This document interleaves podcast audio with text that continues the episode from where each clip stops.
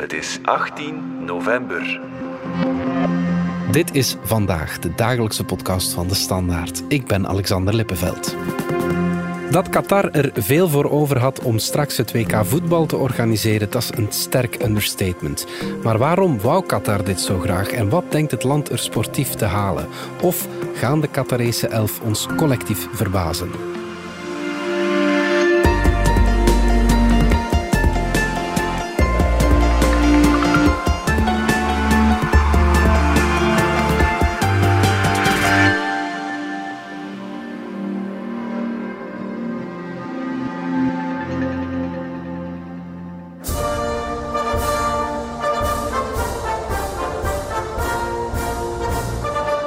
Steven de Voer, naast buitenlands journalist ook uh, eminent voetbalkenner. En Bart Laga, nog eminenter voetbalkenner, want sportjournalist.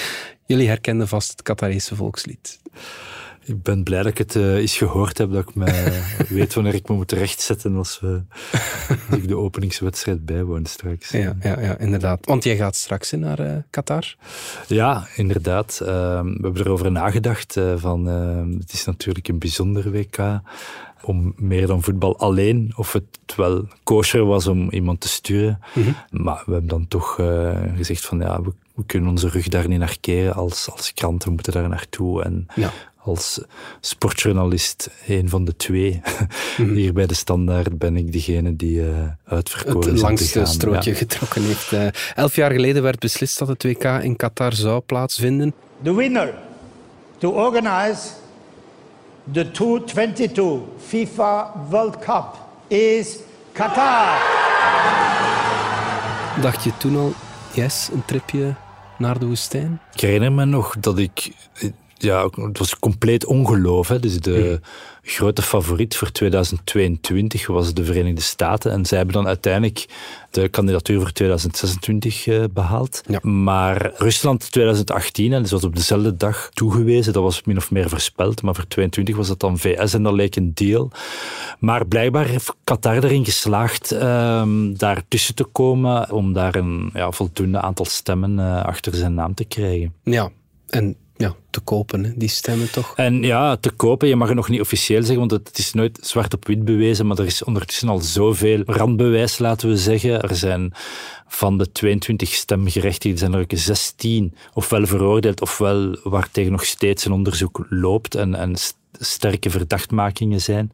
Eigenlijk alle hoge bestuurders van de FIFA toen zijn later eigenlijk geschorst als gevolg van die toewijzing ja. van het toernooi aan Qatar. De vraag is natuurlijk, waarom wou Qatar dit zo graag? Want het lijkt er wel op dat ze het echt wouden binnenhalen, koste wat het kost. Hè? Ja, en het frappante is, als je gaat kijken uh, gewoon naar de omvang van Qatar... Dat is een derde van België. Mm-hmm. Het aantal inwoners, dan moet ik zeggen eigen inwoners, Qatarezen, mm-hmm. dat is driehonderdduizend. Dat is zoveel als IJsland. Ja, dus iets de... meer dan Gent bijvoorbeeld. Zoiets, ja. ja, ja, ja. Uh, nu wonen er wel veel meer mensen, want uh, negentig procent van de inwoners van Qatar ja. zijn ofwel uh, westerse expats, uh, ofwel veel meer nog slecht betaalde gastarbeiders uit Zuid-Aziatische landen. Ja. Maar bedoel, dus echt wel driehonderdduizend Qatarezen uh, in een piepklein landje.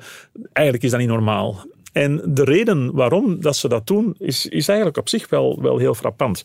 Qatar is onafhankelijk sinds negentien tweeënzeventig. Ze hadden toen olie. Lang niet zoveel olie als hun buurlanden, maar toch voldoende om het... Om er rijk mee te worden. Om, relatief, om er meer dan goed van ja, te precies, leven. Ja. Zoiets, ja. En eerst een emir, die vond het eigenlijk allemaal prima. En uh, die zei van, ja, wat je, wat je moet doen als zo'n klein landje dat geprankt zit tussen machtige uh, buren zoals Iran en Saoedi-Arabië en dan uh, de geopolitieke grootmachten, vooral de Verenigde Staten, die ook nog stakeholder is in, in, in de buurt daar en zo, is zorgen dat je vooral niet opvalt. Ja. En dan... is er ongeveer rond dezelfde tijd dat de kroonprins van die emir, dat die de macht aan het overnemen was, mm-hmm. uh, is er de inval door Saddam Hussein van Kuwait in negentien eenennegentig. Ja. Die dan uiteindelijk goed afloopt, omdat de Amerikanen zich ermee is gaan bemoeien, maar die voor hetzelfde geld eigenlijk gewoon annexatie had kunnen zijn. Mm-hmm. En dus toen dat die, die zoon, uh, die heeft gezegd, ja, maar als ik aan de macht kom, dan gaan we dat anders aanpakken. Hè. We gaan zorgen dat we keihard in de schijnwerpers komen. De manier waarop dat hij dat dan wilde doen, die stond eigenlijk compleet haaks op de manier van leven in Qatar. Want het is uiteindelijk een, een conservatief nomadenland.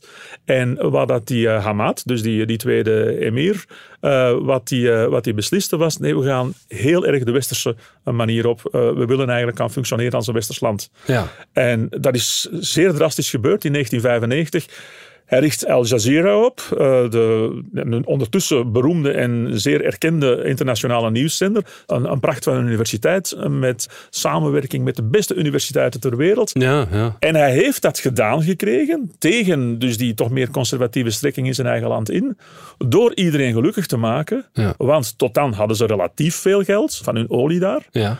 Maar hij heeft ingezien van, ja, maar dat olie, dat stelt eigenlijk niks voor tegenover wat wij hier aan gas hebben. Okay. En heeft dus de totale omschakeling gedaan naar de verkoop van vloeibaar aardgas. Niet via leidingen, maar via grote tankers over de hele wereld. Ja. Daar zijn ze eigenlijk internationaal uh, leider in. En daardoor is Qatar opeens een extreem rijk land geworden.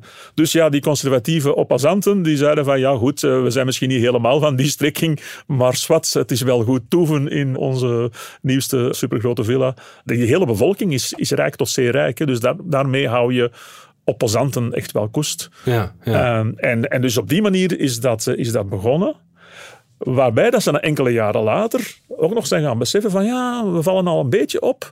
Maar nog altijd, hè, wie in de wereld weet waar dat Qatar is, uh, of de Al Jazeera uit Qatar komt. We moeten iets nog opvallender doen. Mm-hmm. En als het even kan, iets waar de eigen bevolking, zeker jongeren en zo, uh, ook tof vinden. Ja. Sport. Ah, ja. waarom, waarom geen sport? Ja, uh, ja. ja waarom? Ook iets waar, ja, ja, maar goed, omdat, ja. omdat je iets wil doen en ja. het werd sport. Ja. En ze zijn dus beginnen inzetten op uh, organisaties van grote evenementen. Uh, vooral de Asian Games, een soort uh, Aziatisch uh, sportkampioenschap. Uh, in tweeduizend acht was heel belangrijk. Maar sindsdien zijn ze van alles beginnen doen. Atletiek, uh, voetbal, finales van de Aziatische versie van de Champions League en zo.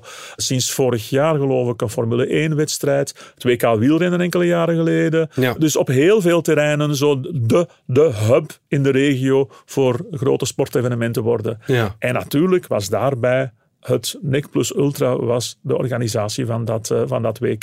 Ja. Het was belachelijk ambitieus om dat te willen. En het heeft iedereen verbaasd dat ze het ook hebben binnengehaald. Maar ja, op de manier precies waarom. Tegen welke hoe... kost, hè, vooral ja, ook. Ja, ja, ja, ja. Ja, ja. Ah, ja, je bedoelt, niet alleen de kost, kost financieel, maar de kost ja, vooral van mensenlevens natuurlijk. Ja. Ja, ja, ja, ja. Ik sprak uh, vorige week met uh, David Johnson. Dat is een, uh, een prof die tot de grootste golfstaatdeskundigen in de wereld uh, behoort.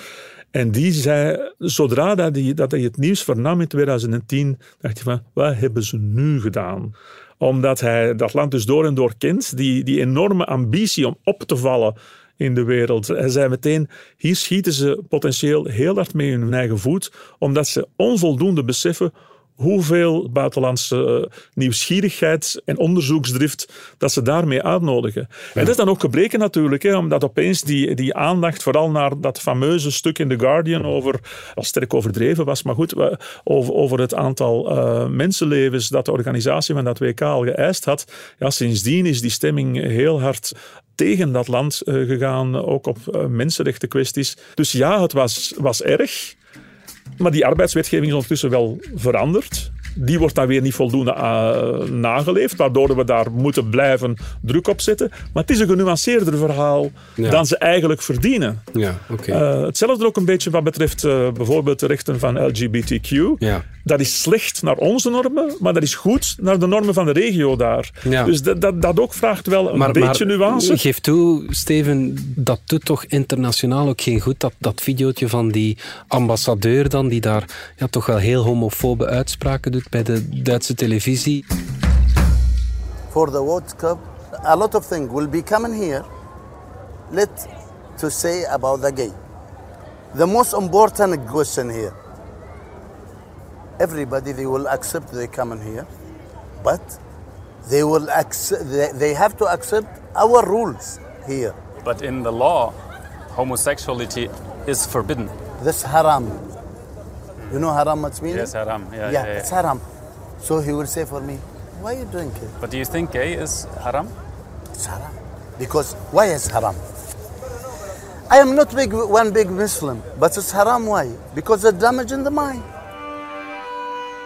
Ja, de man, geen uh, officiële ambassadeur, maar eerder een W K-ambassadeur, die noemt homoseksualiteit haram. Dat is uh, onrein, hè? Ja, uiteraard natuurlijk heel de westerse media uh, terecht op hun achterste poten. En dat staat haaks op de boodschap die ze daarvoor probeerden uit te sturen. Ja, we moeten dat allemaal niet zo letterlijk nemen en, en, en niemand gaat er last van hebben als je naar hier komt. Mm-hmm. En dat soort stommiteiten doen ze constant. En zij zelf schijnen te denken, ik heb dus een aantal maanden geleden toen ik daar was, onder meer met de onderminister van Buitenlandse Zaken gesproken. En die zei toen van, ja, nee, we zullen er nooit spijt van hebben, want there's no such thing as bad publicity. Ja. Uiteindelijk uh, gaat dat toernooi beginnen en iedereen gaat zien van, ha, maar dat is hier toch allemaal heel tof en al die kritiek die was onterecht. Ja, okay. Dat denken zij, dat gaat gebeuren. Straks hebben we het over de sportieve ambities van Qatar, maar eerst even reclame.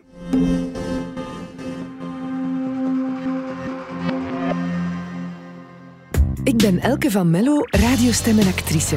Hoewel ik in mijn job altijd mijn hart volg, moet ik als zelfstandige soms ook rationele keuzes maken. Dus rij ik met een plug-in hybride van Mercedes-Benz. Ik verbruik minder, rij vaak volledig elektrisch en fiscaal is het gewoon mijn beste optie. Dus slim gekozen, maar toch ook met het hart. Nieuwe bedrijfswagen? Bij Mercedes-Benz Heden Automotive maken we net als voor Elke ook voor u graag een berekening op maat. Meer info op heden automotive punt b e.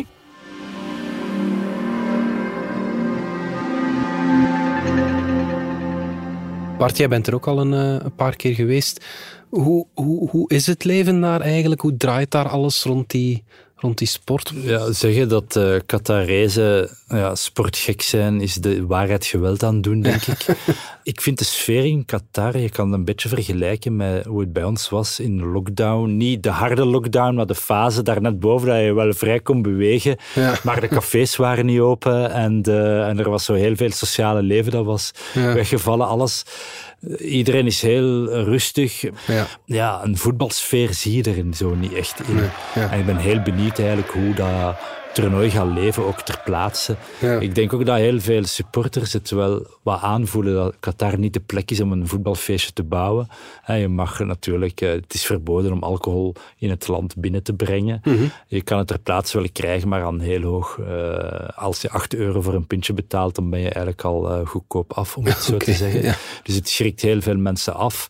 En niet alleen de prijs, maar ook ja, de sfeer, dat de mensen wel aanvoelen van ja, dit, dit is niet de plek waar dat wij echt een, een, een feestje willen bouwen. En, ja. uh, ik vrees dat het niet je leukste W K of, of groot toernooi tout court zal worden. Uh, maar er zijn ook wel voordelen, ja. bijvoorbeeld in afstanden. Um, ja. Ja, ik heb ook toernooien gedaan in Brazilië, in, in Rusland. Dan ben je niet in een land, maar in een continent. Elke verplaatsing moet je met vliegtuig doen. Ja. Dat gaan we nu niet hebben. Alles is in Doha. De langste afstand tussen twee stadions is zeventig kilometer.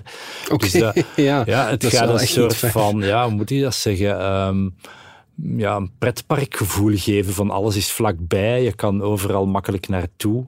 Ja, natuurlijk, de temperatuur zal aangenaam zijn. Dus allee, het is nu ook niet alles kommer en kwel. Ik ga zeker niet met tegenzin naar zo'n toernooi, maar wel met nee, heel veel nieuwsgierigheid en ook wel kritische zin. Laat ons even kijken naar Qatar als, ja, als voetballand dan. Um, het lijkt me wel belangrijk, Bart, dat hebben we toch geleerd uit Euro tweeduizend, dat het als gastland een goede zaak is om geen malfiguur te slaan hè, in een toernooi. Ja, je verwijst naar België dat ja, toen als dat eerste land er niet in slaagde ja. door de groepsfase ja. te gaan in zijn eigen toernooi. Ja. Wel, voor Qatar wordt dat een heel moeilijke opdracht, zich plaatsen voor de achtste finales. Ze zitten in een groep die eigenlijk nog niet eens zo zwaar is, maar toch met Nederland onder andere, ook Senegal okay. en Ecuador.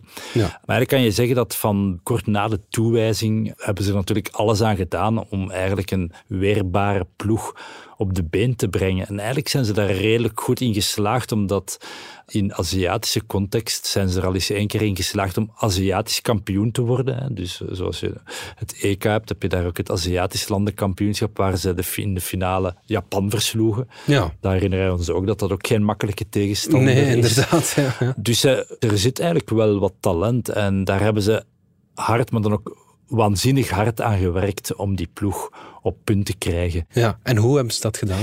Wel, zo in de beste Qatarese traditie, door de zaken heel grondig, heel grootschalig en vooral ja, door er heel veel geld tegenaan te smijten. Ja. twintig tien, toen heeft Qatar gezegd, kijk, wij willen eigenlijk de Lionel Messi van tweeduizend tweeëntwintig.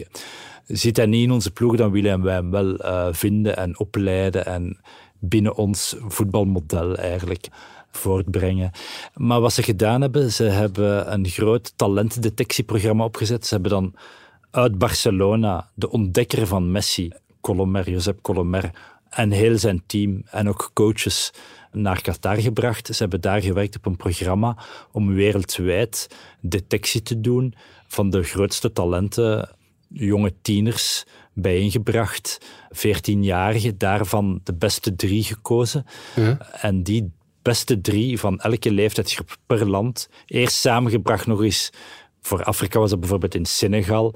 En dan vervolgens werden de beste naar Doha gestuurd om daar in het grote programma van Football Dreams, Aspire, ja. Football Dreams, te werken. Maar dan zijn dat toch nog geen Qatarezen? Nee, in het begin was al snel de verdenking dat de bedoeling was van Qatar om die spelers te naturaliseren. Ja. Maar de FIFA heeft daar vrij snel duidelijk gemaakt dat dat niet echt de bedoeling kon zijn om bij wijze van spreken met uh, ja, dan kan je een team kopen gewoon. Ja, ja, inderdaad. Ja, ja. Dat hebben ze dus niet gedaan, maar ze zijn toch doorgegaan met het programma vanuit het idee, ja, die Die jonge spelers kunnen wel onze eigen jongeren beter maken in onze eigen competitie, door er vaak samen mee te trainen enzovoort. Ze zijn dan ook eigenlijk internationaal gegaan. Ze hebben hier in België Eupen eh, gekocht, wat toen een tweede klasser was. Ja. En de eerste sportief directeur van Eupen in der tijd was inderdaad Josep Colomer, de ontdekker van Messi. Dat is allemaal vrij geruisloos gepasseerd, omdat natuurlijk wij hier vanuit België of vanuit Brussel kijken naar uh, Eupen als een beetje het kneusje, zeker toen zij nog in ja. tweede klasse waren. Ja. De W K was nog heel ver weg. Ja. Maar het was wel de bedoeling dus om Eupen in te zetten in die ontwikkeling van die spelers, maar ook Qatarese spelers. Vandaag een van de twee sterspelers, een van de twee spitsen van de Qatarese nationale ploeg, Akram Afif, mm-hmm. die heeft carrière gemaakt bij Eupen. Ja. Weliswaar geen potten gebroken, want anders zouden jij en uh, Steven ja. uh, hem nog steeds kennen. Ik heb er nooit van gehoord. Maar um, ja, echte voetbalfreaks zal het misschien nog wel een belletje rinkelen. En uh, ja, hij heeft toch enkele jaren bij Eupen gespeeld, heeft best wel wedstrijden op de teller. Ja. En hij is vandaag een speerpunt van de Qatarese nationale ploeg. Dus ze hebben eigenlijk een heel groot programma opgezet. Mag ik eerlijk um, zijn? Ik denk dan toch dat het geen absoluut succes is, hun programma. Als nee. een voormalig coryfee van Eupen, God betert, je nee. speerpunt is. Ik denk dat je mag uh, zeggen, Alexander, dat het valikant is mislukt. En dan is de vraag, uh, waarom is dat mislukt? Ja. Eenvoudigweg dat men eigenlijk ook te weinig kennis had van hoe die jonge talenten te begeleiden. Niet alleen op het veld, men had de beste trainers ingevlogen in Doha, mm-hmm. maar alles er rond. En ze zaten eigenlijk in een omgeving, uh, ja, in Qatar, er is zoveel geld, er zijn zoveel middelen, maar dat is vaak niet een, een manier om jongvolwassenen eigenlijk echt tot toppers te laten uitgroeien, blijkbaar. Mm-hmm. Plus, je zit ook nog met het feit dat voor een nationale ploeg, je hebt de vijver maar die je hebt. Ja. In het begin is het de, erg de mode geweest om bijvoorbeeld Zuid-Amerikaanse spelers te naturaliseren. Mm-hmm. Zoals ze trouwens ook in andere sporten deden. Eh, Keniaanse hardlopers eh, naturaliseren en zo. Ja. Maar er is daar een serieuze reactie op gekomen vanuit de bevolking zelf. Ja. Je moet weten dat nogal wat Qatarezen het enerzijds wel prettig en gemakkelijk vinden dat al die buitenlandse gastarbeiders in hun land wonen om, eh, om het vuile werk voor hen op te knappen, maar dat ze tegelijkertijd wel het gevoel hebben van een beetje vreemde te worden in hun eigen land. Ja, met ja, maar tien procent ja. van de bevolking te zijn. Ja. En dus die inspanning om op sportief gebied om de nationaliteit iets te gretig uit te delen aan uh, atleten of voetballers uit, uh, uit andere landen, heeft wel tot kritiek geleid. En ik denk dat het ook mee daarom is dat samen met de druk van de FIFA, dat ze toch uiteindelijk hebben besloten van ja, we kunnen dat niet maken om straks op een W K te zitten met uh, een ploeg vol genaturaliseerde ja. Brazilianen. Pas op, er zijn genaturaliseerde spelers, maar dat zijn ja. dan vaak Sudanezen. Ja. Een topspeler eigenlijk. Almoes Ali heet de man. Mm-hmm. Mark Sleen had de naam misschien kunnen bedenken, maar het is dus wel degelijk een topspits. Die uh, is van oorsprong uh, een Sudanees. Ja. Net trouwens als eigenlijk een, een tophoogspringer. Hè. Dus we hebben de Olympisch kampioen hoogspringen, is ook een Qatari. Mm. Maar inderdaad, die grote naturalisatie is niet gebeurd. Maar als dat project om daar even op terug te komen. Als ik zeg dat het mislukt is, is dat ook mislukt voor de internationale spelers die men wilde aantrekken. Dus ook uit Afrika, uit Zuid-Amerika, uit Azië heeft men eigenlijk geen enkel toptalent van de geboortejaar. Ik denk dat het gestart is in het geboortejaar negentien vierennegentig. Dus mm. van die leeftijd, vierennegentig, vijfennegentig enzovoort, zijn er eigenlijk heel weinig toppers uit die uh, Aspire Academy voortgekomen. Nog even terug naar Eupen, Bart. Hebben ze daar vandaag nog iets mee te maken? Wel, de samenwerking was echt met de bedoeling een ploeg te maken voor het W K. Je zou nu kunnen denken dat de samenwerking stopt. En wat je nu ziet eigenlijk is dat er een verschuiving is van de functie van Eupen in dat netwerk. Niet langer om die spelers voor de nationale ploeg op te leiden, maar nu voor Paris Saint-Germain. Wat, laten we niet vergeten dat Paris Saint-Germain ook vol eigendom is van Qatar. Mm-hmm. En ja, er wordt zelfs gezegd dat het ook direct gelinkt is aan de toewijzing van het W K, want Paris Saint-Germain is gekocht geweest door Qatar een maand ongeveer voor de toewijzing van uh, het toernooi aan Qatar. Ja, en ook okay. nog even zeggen dat Eupen zelfs vorige maand nog een oefenmatch heeft gespeeld ja. uh, tegen Qatar. Ik heb daar nooit een resultaat van gezien. Hè. Nee, dat was overal aangekondigd. Ja. Eupen gaat tegen Qatar spelen. Ik ja. heb het ook niet teruggevonden. Ik heb dan uh, via via moeten horen van uh, hoe is die wedstrijd eigenlijk afgelopen. Blijkbaar schaamde Qatar zich een beetje omdat ze tegen de C-ploeg van Eupen, het waren zelfs niet de reserve, maar echt de absolute, de minste spelers van Eupen, dat ze maar tussen aanhalingstekens met twee nul gewonnen hadden. Ja, okay, Ik vind ja. het wel buitengewoon illustratief voor hoe dat de Qatarezen die organisatie zien. Namelijk, het moet hier allemaal lopen om ons imago te bevorderen en we moeten alles kunnen controleren en organiseren. Mm-hmm. Dat ze er eigenlijk tot nu, Bart, nu dat, dat jij het verbrot voor hen, maar tot nu er, er is in geslaagd ja, maar... zijn om de uitslag van een oefenwedstrijd gewoon geheim te houden. Ja, maar de openingswedstrijd van het W K, dat er zondag aankomt, uh, dan zullen ze zich niet meer kunnen verstoppen. Dat is natuurlijk lastig om die uitslag verborgen te houden. Dat gaat niet lukken, daar ben ik, ben ik zeker van. En wat Wat mogen we nu verwachten van, van Qatar, sportief dan? Wel, ze hebben de Aziatische beker ooit gewonnen. Ze hebben ook mogen meedoen aan de, wat het E K is in Zuid-Amerika en Midden-Amerika. Dat is dan de Copa America en de Gold Cup. Hebben ze mogen deelnemen ah, ja. als invité. Uh, waarschijnlijk ook wel geholpen door hun ruim netwerk en hun, hun, hun uh, ruim funding daar. Money, ja, ja. Um, En daar hebben ze het eigenlijk niet zo slecht gedaan. In de Gold Cup hebben ze de halve finale bereikt. Nu, dat is een minder bezet toernooi. In de Copa America eruit gegaan in de groepsfase, maar hebben ze onder andere nog wel goede resultaten. Gelijk tegen Paraguay bijvoorbeeld. Ja. Slechts één nul verloren van Colombia, slechts nul twee van Argentinië. Ze hebben ook meegedaan aan de Europese kwalificaties voor uh, het W K. Mm. Dat was in een groep waarin uh, onder andere Servië zat en Portugal. Daarin hebben ze negen punten in tien matchen verzameld. En daarmee deden ze één puntje minder dan Luxemburg, maar toch zeven punten meer dan Azerbeidzjan. En ik denk dat het moeilijk zal zijn om door de groepsfase te komen, maar dat misschien is een wedstrijd proberen te winnen of gelijk spelen zou al een succes zijn voor Qatar. Ja, dus natuurlijk uh, kan het alleen maar meevallen als je met die ingesteldheid start. Tot slot, Steven, gaan ze er eigenlijk in Qatar iets aan verdienen of uh, speelt dat helemaal geen rol? Ik bedoel, letterlijk verdienen, geld ja. aan overhouden, ja. dat lijkt mij heel sterk. Sterk, want hangt ervan af hoe dat je dat wilt berekenen natuurlijk. Omdat de totale investering in dat hele W K-project... En dan bedoel ik natuurlijk niet alleen de stadions en zo, maar, uh, maar alles wat erbij komt uh, kijken aan investeringen om het land te moderniseren, dat uh, zit rond de, rond de driehonderd miljard euro. Hmm. Dat is een, een compleet onbevattelijk groot bedrag. Hmm. We moeten dus bijna zeggen dat Qatar dankzij het W K nog wat moderner is geworden. Ja, een sterk gemoderniseerd wegennet. Overal van die kanjers van luxe hotels erbij. Een nieuwe luchthaven die vorig jaar al verkozen is geworden tot, uh, tot mooiste luchthaven ter wereld. Die is inderdaad fantastisch. Mm-hmm. Een nieuw metrostelsel waar je echt letterlijk van de grond kunt eten. Zo gemakkelijk natuurlijk als je heel veel slecht betaalde gastarbeiders hebt die dat constant lopen op te poetsen. Ja. Maar het is wel een feit. Ook al, al, al die gebouwen van, van, van koolhaas en piano en zo die je overal ziet staan. De, die investering die is enorm geweest. En zij hebben het voordeel dat omdat het land voor zijn eigen inwoners toch al zo rijk is, dat ze, en, en dat de oppositie niet veel te zeggen heeft, dat is eigenlijk niet echt een oppositie. Ja. Dat ze zich niet hoeven te verantwoorden voor hoeveel heeft ons dat gekost. Dat en ze gewoon kunnen zeggen van, hé, hey, je hebt en een W K gekregen en al het prestige. Ja. En bovendien heb je nu een metro en een fantastische luchthaven enzovoort enzovoort. Ja, ja. Misschien als allerlaatste vraag, worden wij nu eindelijk wereldkampioen? Ja of nee, Bart? Geen uitleg. Ja, ja, we worden wereldkampioen. Als ik geen uitleg bij mag, dan is het bij mij nee, we worden geen wereldkampioen. Ik zeg ook ik ja, ook dus erg. twee tegen één, we worden wereldkampioen. Goed, Bart Laga, Steven de Voer, dank jullie wel. Graag gedaan. Blijf nog even hangen, want ik heb een bijzondere luistertip.